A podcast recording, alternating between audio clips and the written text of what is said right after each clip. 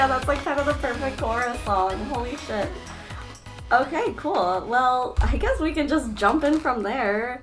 Uh, my name's Liz. Welcome to the Damsels Podcast, everybody. I'm here with uh, Allie and Kendra, and we're all in person. And it Yay! feels so good.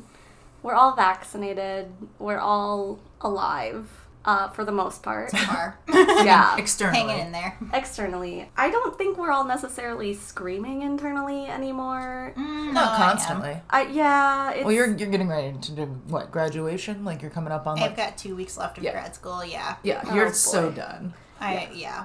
you're allowed to scream as much as you want to, like for I as don't long want as to you'd bust like your to. audio system.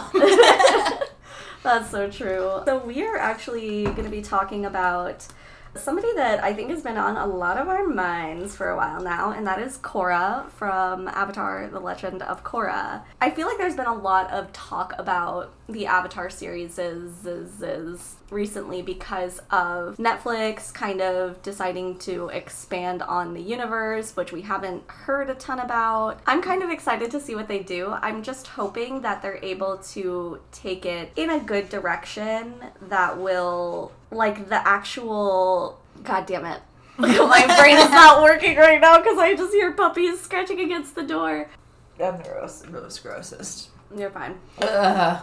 Not We're all- COVID. We're all dying. We just said we're not dying, but we But are we- actually all dying. We're alive, but we're dead. we're we're rebutting our previous statement of, of not dying.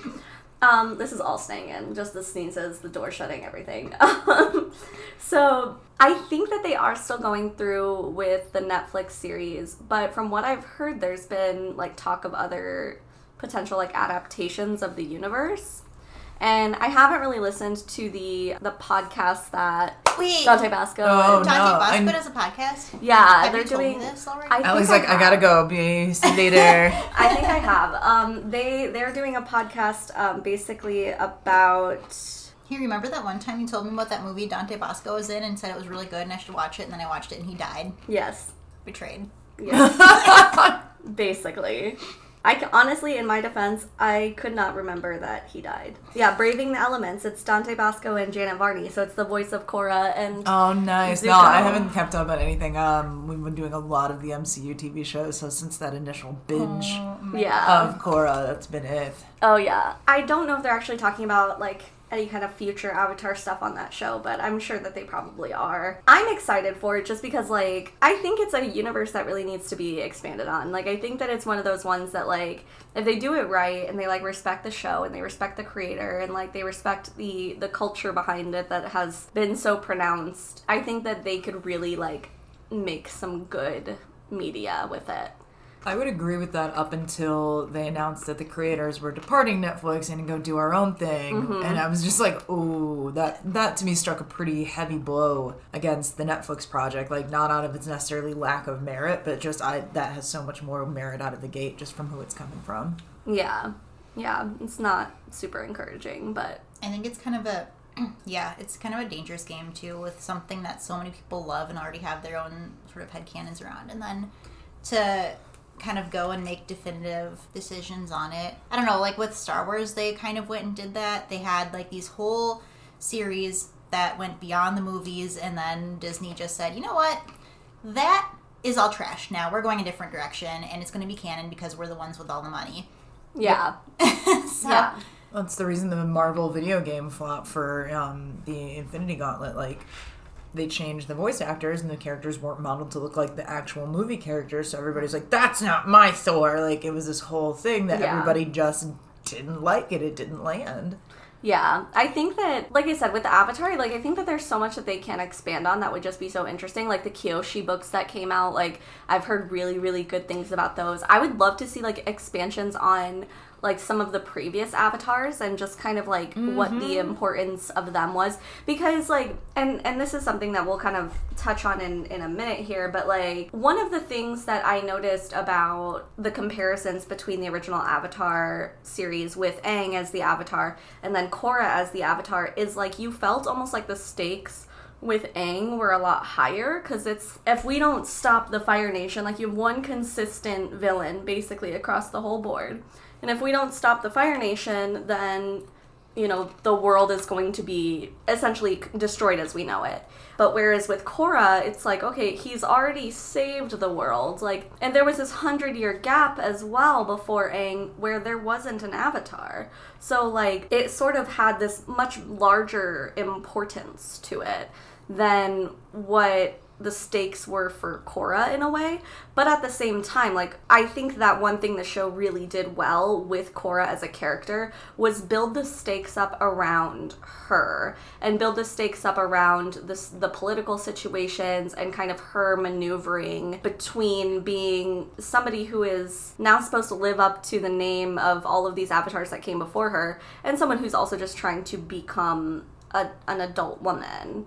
So I thought that was a pretty a pretty cool sort of area for them to explore and one reason why it may not have resonated very well with the original avatar audiences at first which it felt yeah. more stressful sometimes because all the, the stakes were technically lower. They were more complicated and there was more to keep track of. Yeah they were like more concentrated almost. Yeah and she has to like she's trying to keep the public happy and keep spirit world happy and then the mayor is like hey but now i'm upset about something Whereas with Aang, it was just kind of like, hey, I have to stop the Fire Nation from destroying the world. And everyone who wasn't Fire Nation was like, yeah, we can get behind that. yeah that's and true yeah, Korra had a lot more resistance. And to your point, Liz, like that break, there was a hundred year skip where society, we see a big leap forward between even Aang and Korra. Mm-hmm. So it's like, okay, and the avatars used to be like simple farm folk and it was just pleasant countryside. And now you have this political intrigue. Allied mentioned coming in that just kind of changed the entire what does it mean to be the avatar for her. And then, especially in later seasons, when she loses the connection to everybody in the past, like then you have to go that on your own. Like that's rough. Like that's precedent setting.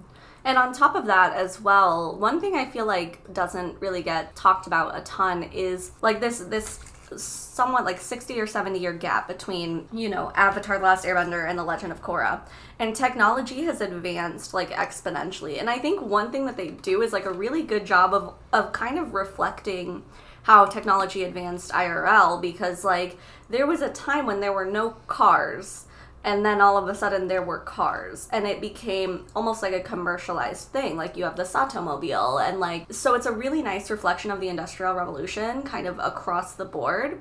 I think some of the culture of you know like the asian culture and heritage sometimes gets lost in that of what the original story was really based in. But at the same time like with korra navigating that it's almost like she is also kind of internally going through this like industrial revolution like in her head.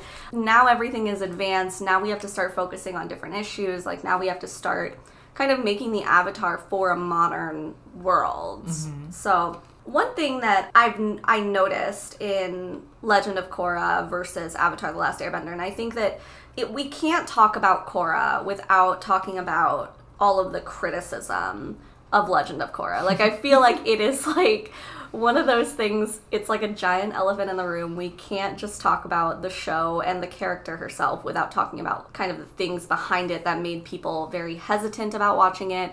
I myself was one of those people. I didn't watch it until literally last year. That wasn't necessarily because I was like, "Oh, I don't want to watch it because it's got a female lead and I blah blah blah. Like it was because I was just stuck on Zutara and still am, but like you know, like There's room in your heart to love more than one avatar. It's I know okay, Liz. I didn't want to like open myself up to a world where Zutara was confirmed to not be canon, and I'm just like, it hurts me so much. But There'll always be canon in your heart. Exactly. But one thing that I thought was really different is that with Korra, we see her age.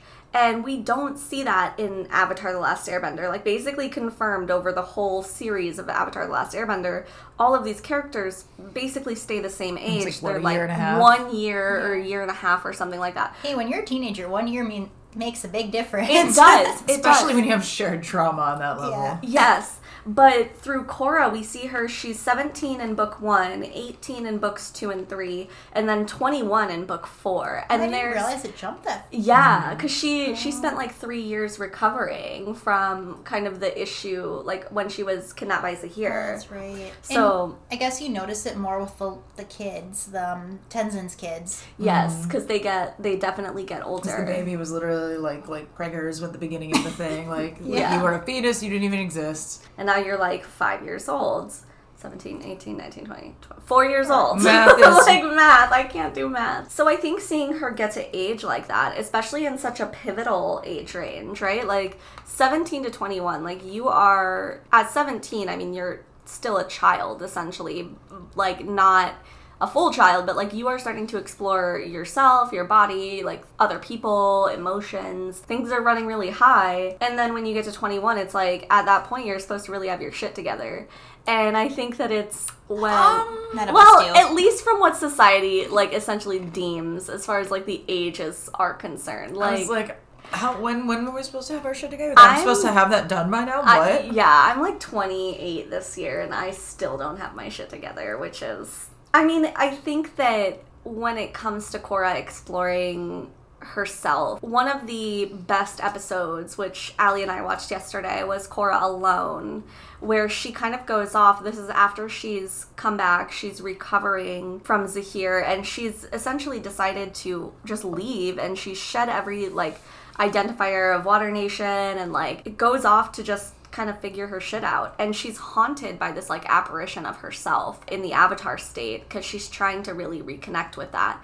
And it was a very beautiful episode. It was very well done in just kind of showing that journey.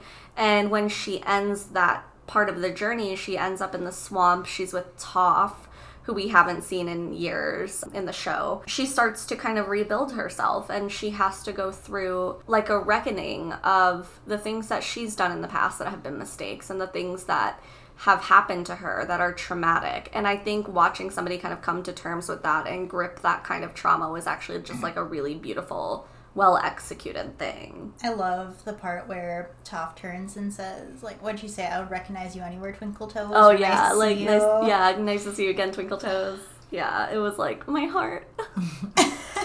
Any time that you have a person who is aging at this kind of rate on a show, like it's nice to see the growth with the character and also to kind of experience the growth with the character. And that's one kind of thing that like I personally feel like they made a mistake in when making this show so close to the end of Avatar The Last Airbender. I think that the audience that they were trying to target was Needed to grow up a little bit. Yeah. Yes, yes. I think Avatar The Last Airbender ended, and you're still targeting the same age range. And then, like, what, two years later or something is when Korra came out? And Mm-hmm. it's like, these people aren't, they haven't grown up yet. Like, they don't know this stuff yet. No, it's, It's kind Pixar's got that timing down, man. They did that shit with Toy Story so bad. Make you assholes. So, um, Harry Potter kind of, I guess they had Mm-hmm. the natural aging of their cast, so that really helped too with, okay, well, if we're targeting people who are roughly Harry's age when he starts Hogwarts, like kids, and then, oh, these actors are growing, so the audience is going to grow with them as we make the movies, and they had that natural progression and the books progress that way too like the first book is written more for a kid and then you get to book seven and it's much more of an adult oriented book and yeah, I think that's a good point. Like the timing with Korra was just they're like, "Hey, let's do this now." And yeah, the audience just hadn't had enough time to physically and mentally grow. Yeah. a good point. And Korra is very dark and mature. And one thing I never really expected from the Avatar universe, or like at least when I was younger and at that range, like was for people to actually die in the show like that was like grip like grappling with death and stuff like that and like seeing that like in the episode with um what is it the long live the queen where the the earth queen is Oh, literally God, they choke her murdered. That was awful. like that was a really scary thing to watch like i mean not for me because i had been watching inuyasha like long long since then No, but, it was like, just you like, know, oh, you're not pulling punches anymore. And like to your point about the aging, like she's unhappy. She's viscerally unhappy in those early adult years. Like Mm-hmm. it's like that whole uh, transition of like oh youth slipping away and like now I'm just tired all the time and I never have time to do the fun things and like it's that whole allegory for actual adulthood that I hated watching. It was like oh why why why are you like this? Yeah. And also the part where the brother um, blows the boat Oh up. yeah, the I- suicide. That might have even been before the Earth Queen. It was. It was the end of the That's first like the season. first season. Yeah, and I think that was a lot for um, these kind of young audiences to really come to terms with. And Korra's growth overall, like when we first meet Korra, she is like young, abrasive. She is very um, You got to deal with it. yeah, exactly. Like even when she was a child, that's what she was like. But I think that the audience that they were trying to target was still at the time that the show came out because it came out in 2012. And at the time that the show came out, it was very much was it 2012? Maybe it wasn't. 8 9 10. Cuz I think original Avatar came out in 2008. Who knows? The internet knows. We'll fix it in post. Somebody will fact check us and be like, "Excuse me, you guys call yourselves Avatar fans?" yeah, exactly. I didn't get to watch it in real time because we didn't have cable. I didn't watch it until Craig and I were first living together. Oh man. We had to stream it legally because there was no Streaming on legal legal software. I got to watch Avatar: The Last Airbender when it was on, and I remember just being so excited that because it made me feel like anime was like going mainstream. Like it made me feel like you know all of the times I spent watching Sailor Moon and Dragon Ball Z and stuff like that. Like we're getting something at least similar in style to that for a more mainstream audience. Like it's on Nickelodeon. Like Nickelodeon was the shit when I was a kid. Slime Time Live, like Double Dare, like Allie and I were going through All yesterday. Legends of the Hidden Oh, Temple. she's pointing Yes. out all these shows and talking about them, and I'm just like, I don't know. like, I are you afraid of the dark? Oh, Kablam! Allie, no. Like, We yeah. didn't get we didn't get Oh. um, satellite TV until I was in high school, so I grew Oh, up watching a streaming service owns PBS. Nickelodeon? Is it Paramount? Yeah, Like, it's we can Par- make that because I happen. have Paramount Plus. Yeah, that's what we were on yesterday because I was showing her Clarice and like all the other good shows that are fucking on there. Which we need to do an episode on Clarice because that shit was so good. All right, Paramount Plus, where's our money? Yeah, Paramount Plus sponsor us. We're just gonna bleep them out until people just like figure out what we're talking about, or until they sponsor us. With Korra, it was so nice to see this strong female character coming out of the gate. And I hate using the word strong female character because I feel like it just gets such a weird connotation to it nowadays. But one thing that I found online when I was kind of researching for this episode is that uh, you and I'm gonna I'm gonna completely butcher the name, so I apologize, but I believe it's Yu Jae Myung who heads the Korean animation studio, Studio Mir, basically stated in 2013 like Nickelodeon was reluctant to produce Legend of Korra because its protagonist was female. The second half of the third season and then basically the entire fourth season were actually moved online exclusive. Uh, Nickelodeon fucked with the chorus. Everybody acts like it's like had this rocky start, but the Mm-hmm. production, they're like, make one season. Never mind, That- you're making another one, and they're like, what? That's Like, why it's so the pacing is so awkward, right? Mm-hmm. Because Yeah. that show is weirdly paced, and then since I think it's kind of cool that they had different villains because they did so well with each one, but they probably would have had one main villain if they knew, right? But yeah, if they knew that like over the the course Zahir of the thing show. would have been way more of an mm-hmm. overarching thing instead of crammed kind of into a season. And I think one thing about the villains too that like really helps to highlight the show and sh- and Korra's personality is that each villain and I was telling Allie about this yesterday as well is that like it felt to me that each villain every season that the stakes got like a little bit higher each time. Other than like the second season which like the second season was almost trash anyways except for like the beginnings episodes. Those ones were the like some of the best episodes of the entire series. The second season was like strangely paced. I felt like each time she met this villain, the stakes were like raised. And she also got to know a little bit more of herself and got to come to terms with things like PTSD and trauma and depression and anxiety.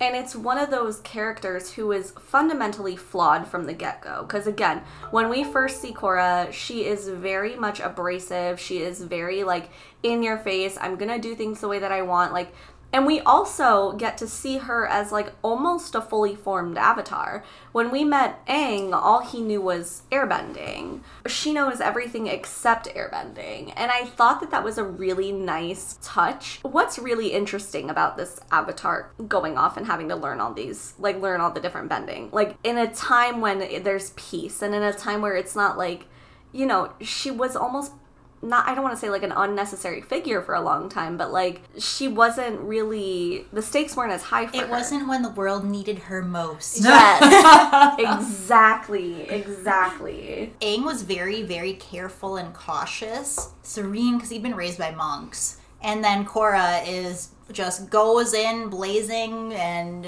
at, like kind of shoot first, ask questions later attitude. She she yeah, she's such an opposite of Aang, which was kind of cool to explore. Just to be like, yeah, the Avatar can be different personality types too. And I think that's one reason why there was a lot of pushback initially when the series came out and why a lot of it was like like taken so differently than obviously Aang because he left an impact as a character who is very much like I choose peace first. I choose, you know, I will not choose violence. But like Korra wakes up every morning, brushes her teeth, and chooses violence regardless of the chooses- situation. Not the way to make a name for yourself as a woman. Like you have to fight for it. There's no like, oh, I'll just be. You can't be a passive woman and expect to get shit done and people to respect you. And she knew that right out of the gate, which is a lesson I think a lot of people don't learn that early. right. So I have a lot of respect for her in that regard. Where she's kind of got like a little bit of that Katara streak at the Water Tribe, where she's like, no, fuck you, you're gonna do this. Like, no, Sarah, like I'm gonna do it my way, or I'm gonna fight you, and like that's just the best way she knows for the long time. Yeah, and I love that as a message to a younger audience. If I knew when I was small, like trying to watch Korra, what I know now about how fucking hard it is, you know, for people of, of non male identifying genders to like make their way and forge a path in the universe, I absolutely would not have like anywhere near the level of criticism for Korra that I had when I was younger. Like just trying to watch Did you it. grow with your world experience? Oh my god, it's almost like I fucking grew with my world experience, guys. Like it is almost like learning actually helps you. New information allows you to change your opinions. what? That's news. no, you not guys, true. You guys are being brainwashed. to hate the country and We're fucking being brainwashed. We're like completely melted into the liberal agenda and you guys went to liberal colleges and the liberals Oh, have melted your shit. brains. College It's educated because- feminist slut. it's because we got the vaccine. This is oh. fucking Bill Gates Oh. talking. God damn it. Okay, Alright. I have a question about the vaccine. So, if theoretically they put one half of a chip in, or they put a chip in, and the second vaccine is when they activate it, what if someone like me, say, gets one dose in one arm and the other dose in the other arm? I hadn't heard that theory. That's not how the chips work. We were just wondering how you made sure you only got one chip in a multi-dose vial anyway. Oh, mm, I didn't even think about that one. Yeah, it's like how do you know you didn't get like three chips and somebody else only got one? like, I mean, that's not fair. Like, what if I get a signal boost? I need the Bluetooth, guys. What if I we don't 5G. get any chip? Oh fuck. so one thing that and I hate to keep talking about this in the context of like let's compare Korra to Aang because that's what we are doing, but I mean that's kind of what we almost have to do in a sense because of the criticism and stuff that Korra received after coming. Like I almost wish that we would have been able to see like Korra first, right? Mm-hmm. Like if Legend of Korra came out first, like what would the reception of Avatar: The Last Airbender have been like? Like I personally feel like Avatar wouldn't have gotten anywhere near the level of criticism that Legend of Korra got because of the fact that like first of all, everything in Avatar: The Last Airbender is very universal. Like it's a very universal kind of experience. Like people can watch it from anywhere in the world at any age, at any gender and get something from it. Like I personally truly believe in the messages of the show. Whereas with Korra, I think that there is undertones and like undercurrents of a universal message but i think that the message itself like really impacts women more and i think it it has the power to do more for inspiration in females and in young girls to see a kick-ass female avatar taking shit And see, I would argue that there's a little bit of like, hey, like positive masculinity in there. Like, can we please see more dads like Tenzin? Like, I'm can all for please people see seeing more those characters examples. like Bolin? Like, yes, exactly. I fucking like, love oh, Bolin. oh, like I got quote unquote friend zoned. Oh, we can legitimately still be friends and I'll get over it. Like, Yes, yes. Legitimately still want to be your friend. Why aren't you writing me letters? Like, And then Mako, who's ex girlfriend and Broody other ex girlfriend get together. Oh yeah. that poor boy. The love triangle was just so It was goofy, but I, I like the way it ended out. Mm-hmm. But it was weird for a while. It was. So, one thing with Aang, he dealt with a fairly simple good versus evil narrative, right? Like, you had everybody else who was good, and then you had the Fire Nation who was bad. And that was the narrative of the show. I think that later on in the show, they did a lot of good kind of story building amongst the Fire Nation to really show, like, it's not the Fire Nation itself that's bad, it's Ozai who's bad. Mm-hmm. And differentiating between the two of those things, I think, was very important. With Korra, she's dealing with more complex villains. So, like, you have Amon and the Equalists, which was really the start of her PTSD. Uh, using grief to kind of heal, getting, um, having to get her bending back. And then you had Zahir, who like the whole reason why she she takes like three years to have to like redevelop her strength. She ends up in a wheelchair because she is like just Poisoned, paralyzed. like- She's poisoned. She's traumatized, and like it was a very much more complex kind of character arc with Korra and the villains that she had to face than it I think was with Ozai. Oh, 'Cause- absolutely. The whole socio-political like scale of the world. It's like, oh, like the Earth Nation's putting itself back together, whether you want it to or not. And is this a good thing? It- Did it start as a good thing? When did it stop being a good thing? Like that really well done opposition that they did with her um Are you thinking of the Earth Queen or Kariba? Her, or her, Kuvira. Kuvira. Kuvira. Thank you. Um, so I really liked how Kuvira started as a good guy, like on our team, and like, hey, you helped save me, and like, remember we met.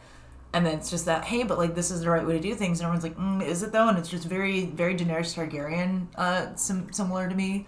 Just kind of. Daenerys Targaryen was wronged. Yeah. I just hit a hard spot for Allie. Sorry. She got fucked. I'm sorry. She really did. She got fucked by timing. She got fucked by money. She got fucked by writers who were under pressure to live up to expectations that couldn't possibly have been met. She got fucked by her nephew. She got fucked by her nephew. she got She deserved better. Justice for Daenerys. justice for Daenerys. That's what we're gonna come out of the other side of the core episode. Is just justice for Daenerys Targaryen. And one other kind of aspect with her and, and the villains that that Korra has faced that I thought was really interesting is that we see a lot more of the personality of these villains than I think that we do from Ozai. And I think we see it from them versus from anecdotes about them. A lot of everything that we saw from Ozai really initially, if we saw him, it was like this sort of like mustache twirling villain kind of aspect. It was like Zuko reminiscing about what he could remember, put together, and stories, and like Azula giving like, um, like remember when Dad did that thing and he was gonna kill you, and like, I, like Yeah. just Family really, memories. Happy family memories. I think Uh, the only time they really humanized the thing that showed humanization of Ozai was when they found a baby picture in Katara or somebody was like, "Oh, Zuko, look at your baby picture," and he's like, "Yeah, that's my dad." Yeah, exactly. but like with even it, it even starts in season one in Korra where Amon is this figurehead of this revolution, and you know he he addresses Korra directly at many points throughout the actual buildup of, of the first season. And we really get to see this kind of other side of the villainy that that this Avatar is going to face throughout the whole series, where it is personal for her. And it is very much something that she has to act on her emotions and she has to act on, you know, kind of the moment in the situation in order to resolve these very complex and nuanced issues. And having, you know, this sort of combative element of the public opinion versus her, it's like taking a public opinion of like a president or something like that. Like at the end of the day, something that I think gets lost a lot when it comes to like leaders and politics is that these people ultimately work for us.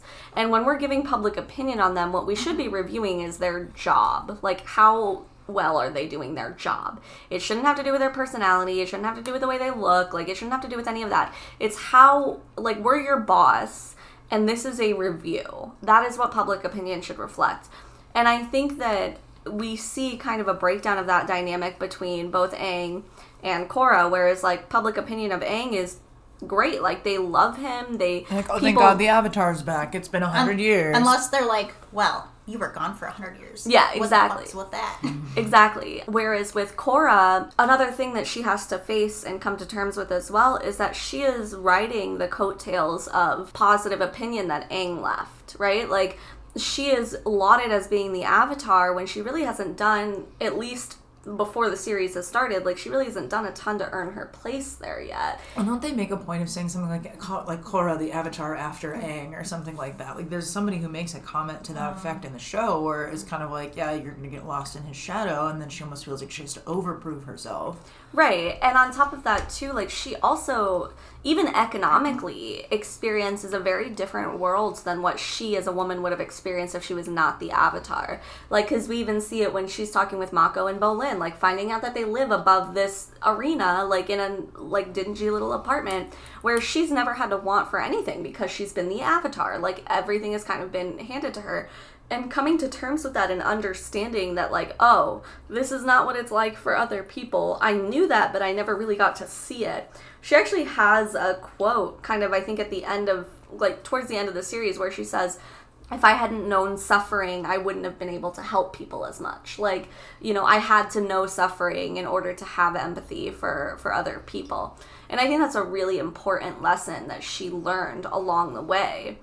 And one of my favorite Korra moments really is like season one, episode four, when she's kidnapped by Amon and mm-hmm. like basically in this dark room, and he's telling her like what he's gonna do. He's like doing the whole villain thing where he tells her his whole evil plan.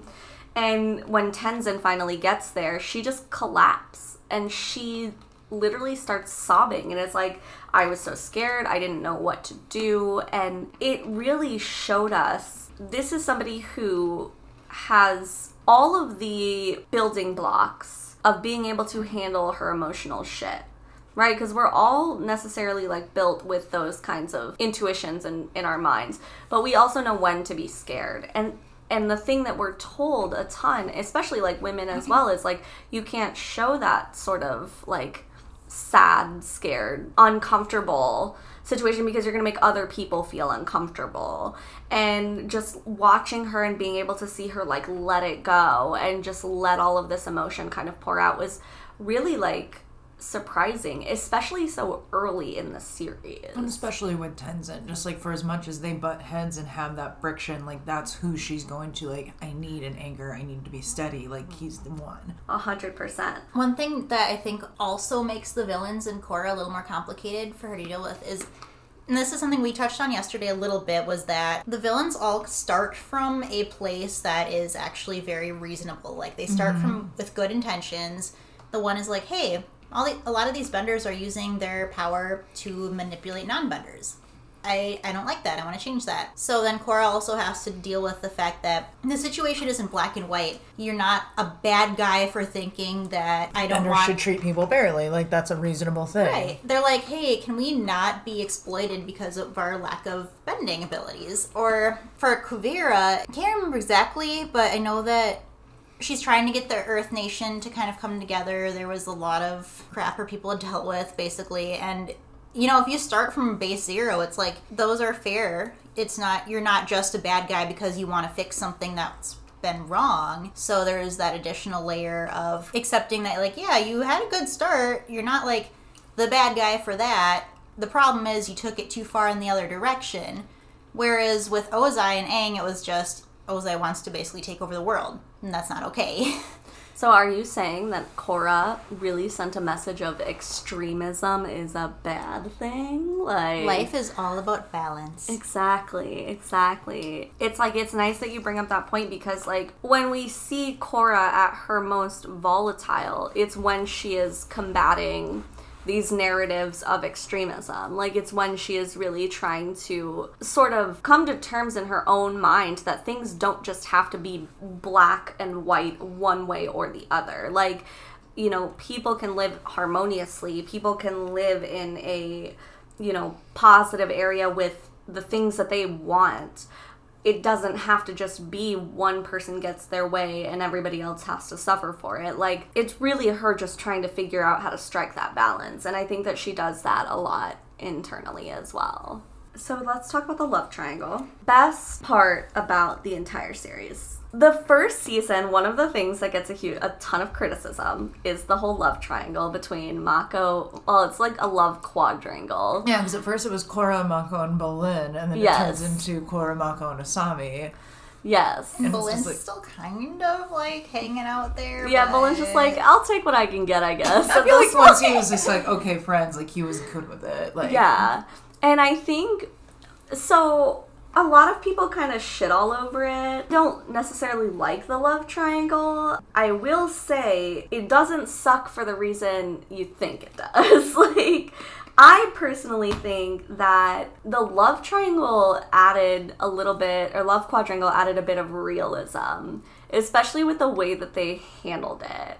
Because and hear me out here. So it starts off with Korra and Bolin and Mako.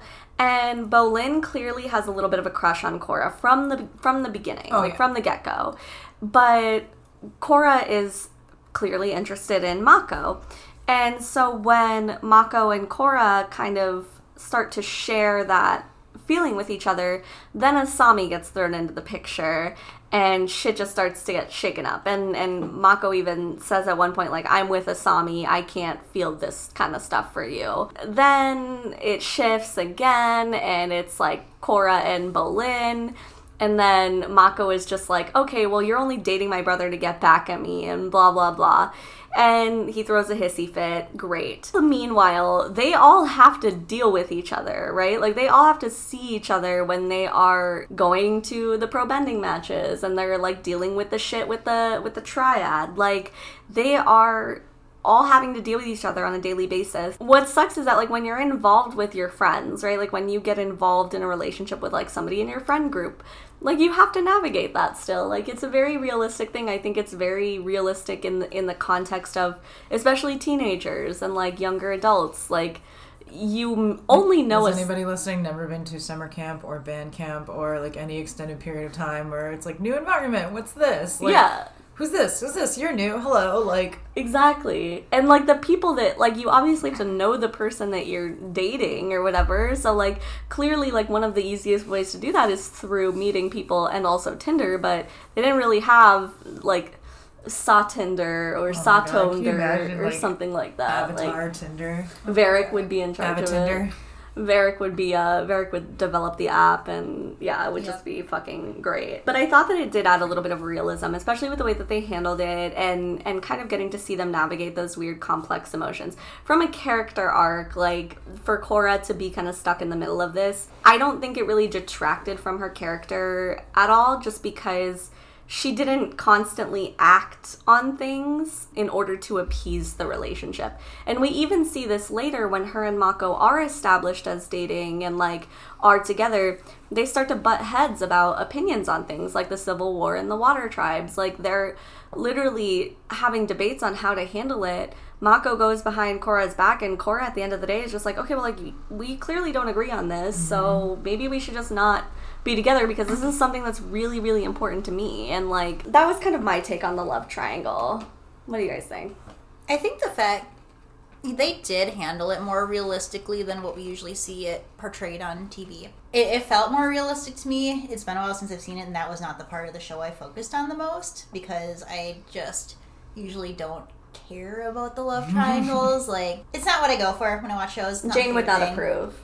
Jane would not be into But it. just it was the way like Mako got really standoffish. Like Bolin very wholeheartedly was just like, "Nope, we're friends. This is fine. Like, have you met my friend Korra? She's great." And like was earnest about it. Like Yeah. Mako got all in his feelings and was just like being super weird and like, "Okay, well I can't go because like I used to date you." And she's like, "Why would you think that we're friends?" And like, just kind of that obvious like you can be friends with girls, dude. It's like, oh, Even But also, girls that you've sometimes people are going to take a moment to be broody, and you just mm-hmm. gotta love them anyway. Yep.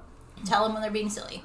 Exactly. When we kind of see the continuation of this stuff later, um, that was one thing that I think that seasons three and four didn't really suffer from was having to like live under the shadow of these sort of weird love triangles or love quadrangles. And one thing that the the Korrasami like sort of element of it gets criticized for is people are like, well, we didn't really see their relationship develop, and like it doesn't really make a lot of sense that they ended up together at the end. And I'm just like, okay, first of all, did you watch the show?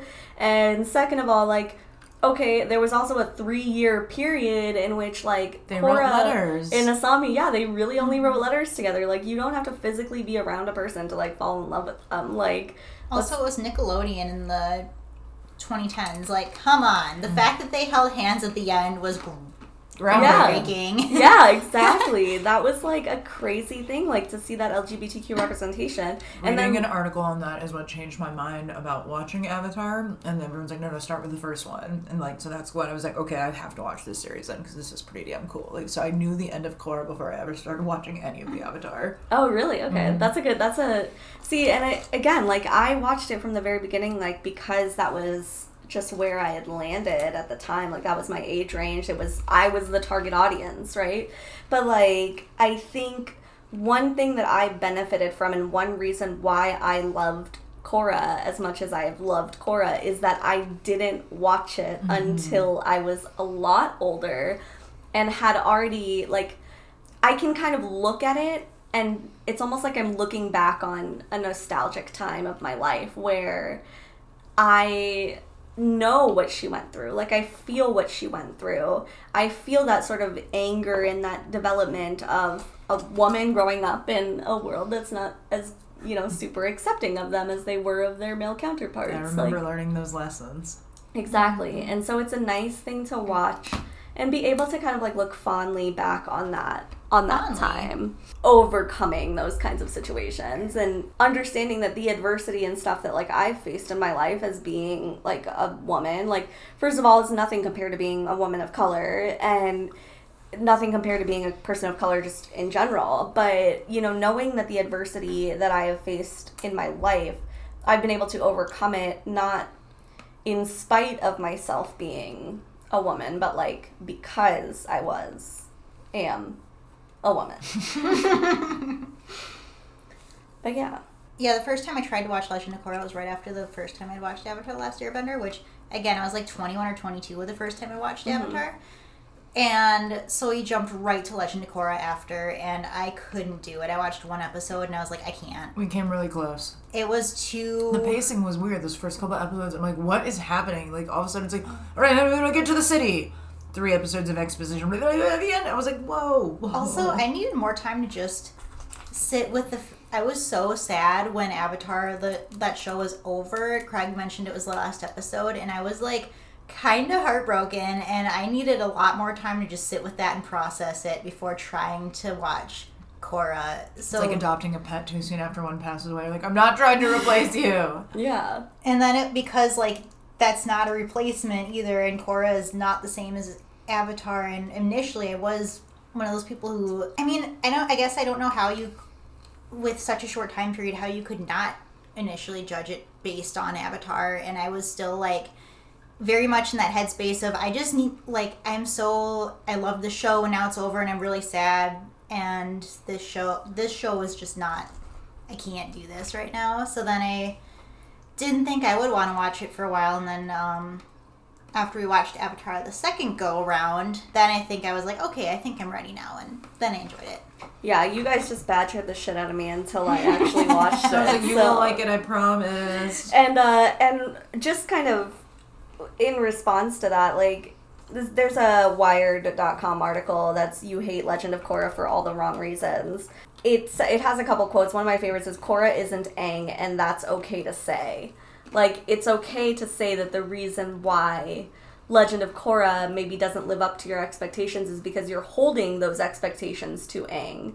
Like Korra is not Aang. That's fine. It's she's a different person. Netflix said it great in their thing. They're like, Aang's story had already been told. We don't need to revisit this. No, thank you. Like, we're good. Exactly. And then they also, like the article also said, judge the show not as separate from Avatar The Last Airbender, but as a response to it, which I thought was really sort of a great way to look at it and a great way to kind of interpret the messages that Legend of Korra has because you see Aang going through his journey, which arguably, like, I don't think was necessarily his own journey.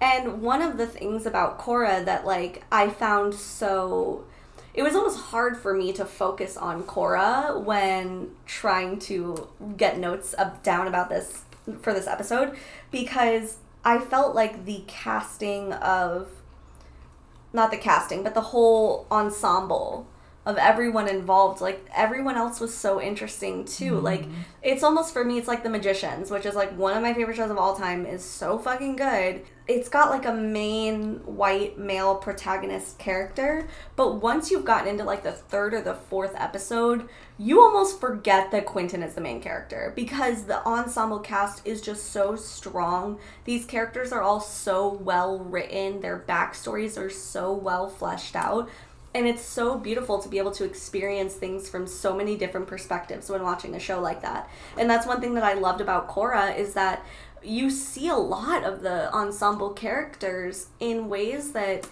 you know we we saw differently in Avatar. Because where in in the last Airbender we saw them all together pretty much constantly mm-hmm. up until like the Tales of Ba Sing Se episode and like you know the Zuko alone episode. For the most part everybody was together and interacting as a group. But in Korra we got to see different people interacting on their own. And I think that the build up with that was a really beautiful thing to execute and to watch. And one of just like one of the reasons why it makes Korra a strong character because having to stick out amongst the rest of that that casting is is just hard. Yeah, everybody's pretty cool. I also like how cute the spirits are in Korra. Yeah. Yes, the little chubby spirit with the little armies, and then the other little armies, and then the other little leggies with the little leaves on his head. I want a little tattoo of that guy. He's so cute. I do find it disturbing how easily they they can change to evil. I guess I'm like, yeah, why? that was weird. The spirits thing was crazy. Not like autonomous beings. Yeah, right. That I still want like an explanation on that from the creators. it was like the idea I think of like light and then chaos being like almost the opposite of it versus like darkness, you know? Like and that's kind of almost another another exploration of Korra as a character concept too cuz like goodness is not necessarily the opposite of evil. Like you can still have evil in the world and in yourself even but be a good person. It's like when you give in to the chaos behind it that's like that's where you start to lose yourself and you start to lose that goodness.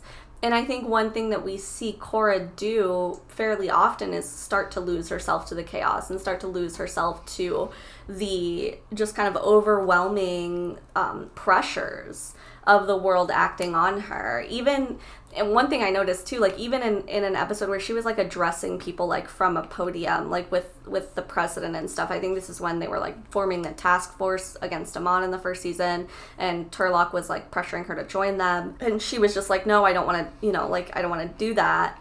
She actually like kind of boxed her shoulders and like modulated like you could tell the the voice actress was like almost like modulating her voice to make it sound like slightly deeper and it remind I had like a full on Hillary Clinton moment. I was like, fuck. I was like, this is it. This is where they're showing that like women can't be in positions of power because they literally will either be too emotional or what. And like the whole time that she's like talking and taking questions from like the press, she's like fl- like she's fumbling and she's she loses that whole like strong female voice that's slightly deeper and like you know that kind of thing she loses it because she is feeling the chaos like acting on her and it's hard to continue to maintain that sort of facade of I'm a strong, perfect woman who has never had a bad day in her life and nothing is actually wrong with her sort of facade that she was forced to put on. So I do notice that like I will make my voice sound a little deeper too when I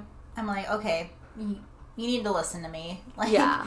That's cool that you've noticed that too, because I don't remember picking that part out. So. Yeah, I think I like went into it when I was watching that part in particular. I was kind of almost looking for a behavior, and it was it was encouraging that I found it, but also discouraging because I'm like, yeah, this you is immediately recognize this that. is what we have to do. Ugh, God, fuck. Um, Janet Varney, even when she made a comment on how she portrayed Katara, or fucking I don't know why I keep saying Katara. Yes, I, you do. Yes, I do. I have like 75 pages of a fucking fan fiction on the docket right now. I'm such an idiot. It's, it's what I do to feel good, okay? I can't fucking play Dead by Daylight anymore because it's pissing me off, and I can't play Pokemon Unite because it's also pissing me off, and I can't play Overwatch because I can't support Blizzard because fuck those people, but I can write fan fiction. So we all need to scream. I think just Liz right now. Can. But uh, Janet Varney, uh, like on a on how she kind of chose to portray uh, Korra, uh, she said she just wanted to honor her humanity, which included all those qualities. Some folks decided made her less likable, and I love that. Like I just love that, regardless of whether or not people liked Korra in the beginning, Janet Varney was just like yeah, I fucking love her. I'm already done recording the first season. I'm seeing the feedback from people like as the, you know, the episodes come out and I'm just like, what is wrong with you people? Like why aren't you like why don't you like her? I get that she's not likable like in certain points. That's fine. You don't have to be likable, but she's a fucking avatar, so deal with it. Like she's the avatar, deal with it. but yeah, I think that's a I think that's a really good kind of comment on her as a character overall. I think it also takes a bit of maturity to realize that there are things you can dislike about someone, but you can still like them on the whole. Yep. And maybe when people first started watching criticizing it, they hadn't quite reached that level yet. So they were like, well, Korra does this, these two things that annoy me, so I don't like her. Yeah, and also the idea of like somebody doesn't have to be likable in order to be a good person too. Like that's another that's another thing that like I think we lose in the shuffle sometimes. Like there are people that I don't like and I know that they're still a good person or I know that they're still a good like I'm not discounting their personality just because for some reason my brain is like yeah you don't like that person cuz you're stupid like like I'm not trying to discount another person because of that and I think that we just really should understand that like just because you don't like a character you don't like you know a particular thing doesn't make mean it's necessarily bad like it if means it's not for you. Like people need to take a step back mm-hmm. and remember, like me not liking something in the smorgasbord of media that we have to consume from right now. There's gonna be a flavor for everybody. Like, hey, do you like spicy fucking pistachio? Because that exists now because the internet allows for all things. Blessed be. But like, like people act like, oh, like I don't like it, therefore it's bad. Like country music's one that gets that lightning rod all the time. Like you, com- you are completely okay to not like country music. That does not make it invalid as a media. Like, sorry. I mean I will argue that there is some country music that's just real bad Oh yeah, no, like there's poorly done country music. I. I have that summer by Garth Brooks or whoever the fuck it was like on my playlist like 46 times. It's like it's one of my favorite songs. Brooks, yeah. yeah, it's, it's just one of um, those like, but it's like okay, like you don't like like screamo, you don't like heavy like street rap, but like that doesn't mean that those art forms aren't valid. And I feel like people with social media just forget that. It was like I like I hate that show. I'm never gonna watch it. I'm gonna talk shit about it, but, but you've never even seen it. It's like why do you have an opinion on it? Like then Yeah. don't watch it. That's that's all you gotta do, bud. Also, we can like characters that we know. We can like characters and even people, and we're like, I know you're kind of a bad person, or I know you're like the villain, but I love you. It's entertainment. Oh, I love a good villain. Fuck yeah. I loved Zahir. like Zahir is like oh, it was good. That Yeah. was really creepy. yeah, I did not I did not feel comfortable with a lot of what he did and that made me like him. Like I liked how he. I really liked the part where Korra eventually went to his prison cell and was like, "Hey, I am struggling with this," and he's like, "I'll help you," and that just, and he helped her like guide her to the spirit world, and it was just incredible that he tried to kill her and almost did, but now he's helping her and he's talking about basically this is his goal, and in a way, they could it, it starts with that good intention he began with mm-hmm. before he went extreme. And it's kind of like, okay, let's go back to that route, and now let's kind of both work together on that and put our diff- put the past just gently set it aside for right now. It doesn't invalidate the fact he tried to kill her because that's still kind of significant, but it's like now they're working together, and it was very beautiful. yeah, I really did enjoy it. Like that's probably one of my favorite arcs. Like it wasn't a re- and that's another thing too. It wasn't a redemption arc for him. Like they weren't trying to redeem him as a character or as a villain. Like not everybody needs a redemption arc. It's not necessary all the time. Phil. Jesus, we need to actually watch the movie because I heard Yes. good things about it, and it's actually really bothering the shit out of me that I haven't watched it yet. But I mean, I'm sure it'll come up. I want to watch it as soon as school's done. and It's almost done. Yeah, yeah, yeah, Yes. We need to have a day where we just literally RV do watch nothing. alongs like we do it. Yeah. Or Damsels watch alongs, pardon me.